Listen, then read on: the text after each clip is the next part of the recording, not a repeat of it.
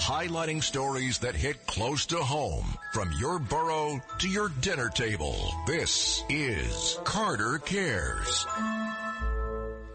A female high school basketball player, 17 years old, female high school basketball player, shot in the face while hanging out on a New York City street.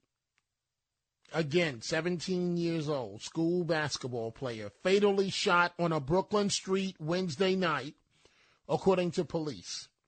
The teen was hanging out with several people outside of 1225 Eastern Parkway in Crown Heights when two male gunmen approached the group and opened fire just after 6:15 p.m. The girl was apparently an unintended target. She was struck in the face, taken to Brookdale Hospital where she was pronounced dead. No other injuries were reported. It, it's unclear at this point who in the group the shooters were targeting.